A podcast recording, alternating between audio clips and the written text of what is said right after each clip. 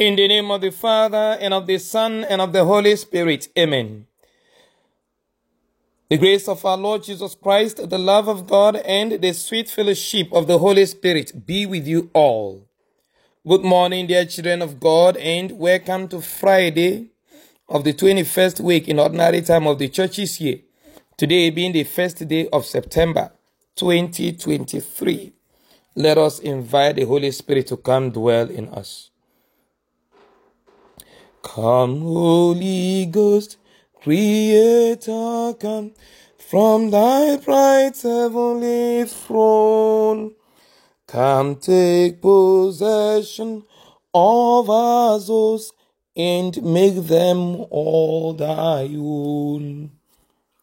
Friends in Christ, the title of my homily today is Be a Wise Virgin.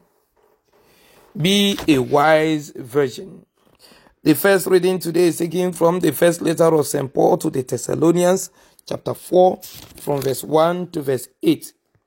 And the gospel reading is taken from the gospel according to Matthew, chapter 25, from verse 1 to verse 13.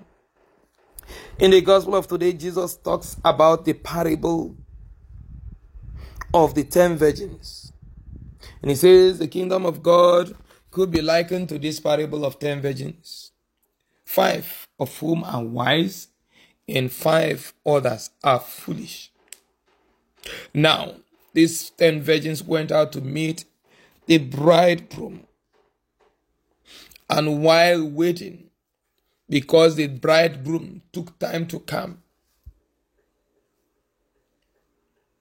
after a long wait, Five, the five of the ten virgins who were foolish they didn't come with extra oil for their lamps, and so their lamps went out. The other five had extra oil, and they were able to refill the tanks of their lamps. And so they had their lights on when the, the, the, the bridegroom came in. And without your light, you can't be admitted into the presence of the bridegroom. And so, these five virgins who hadn't come with extra oil for their lamps were described by Jesus as foolish. Who is a foolish person? A foolish person is one who lives by instinct, who is ruled by the senses a foolish person is one who fails to use his sense of reason. I think that would be the simplest definition of this foolish person as far as the context of today's readings is concerned.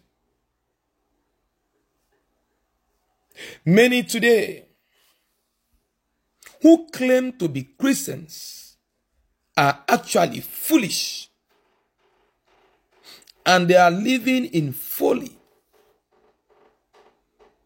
They received the light of God at their baptism,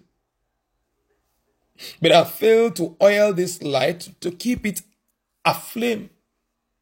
While they await the coming of the bridegroom, the master, to admit them into his, his presence where they will enjoy eternally the fullness of life, peace, joy, happiness, and abundance of everything that is good. Because they have allowed themselves to be carried away by their senses, by their instinct. These foolish Christians are everywhere. Many people today live their life just at the level of instinct. Living at the level of instinct is not to be understood to mean living the animalistic life. Though some are almost condescended to the level of mere animals. But in this context, we are using living at the level of instinct to mean somebody who has not been able to carry out a proper rational evaluation of the things he or she involve himself or herself in, especially as it relates to, to such a person's faith. I'm going to cite some concrete instances. Many of our young people today who are living on instinct are ready to do anything and everything for sexual gratification simply because of the senses and the instinct, the desire of the flesh to be gratified. They explore all kinds of weird, inordinate ways to attain the wildest level of gratification that they, they could get. Many also do anything and everything to make money. And so today we see young people going into Yahoo Yahoo, Yahoo Plus. In the past, occultic activities, diabolic activities were often presumed to be things that elderly people, adults, old men and old women indulge in. But no, it is no longer that way in our time. The young people old people, people of all classes, even adolescents going into ritual killing in order to make money, selling of human organs, human body parts in order to make money, just to satisfy the drive to be wealthy, to be famous. Many who are in the entertainment industry indulge in all kinds of things also to become famous. Even in the Christian world, many supposed men and women of God today have compromised their faith and gone into all sorts of evil and diabolic activities, associations, altars just to get powers, to become famous, to become influential, to do mighty works. Without checking the bearing these have on the faith they profess and on their own very person. Many run into marriages that eventually ruin them because of the material comfort or the, the, the bodily pleasure they stand to gain.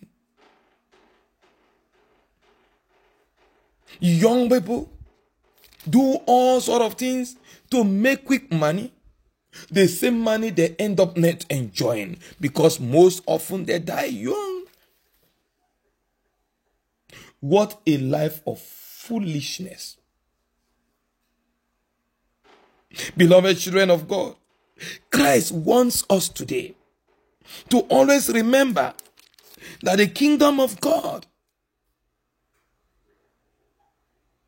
is like a feast to which virgins are invited.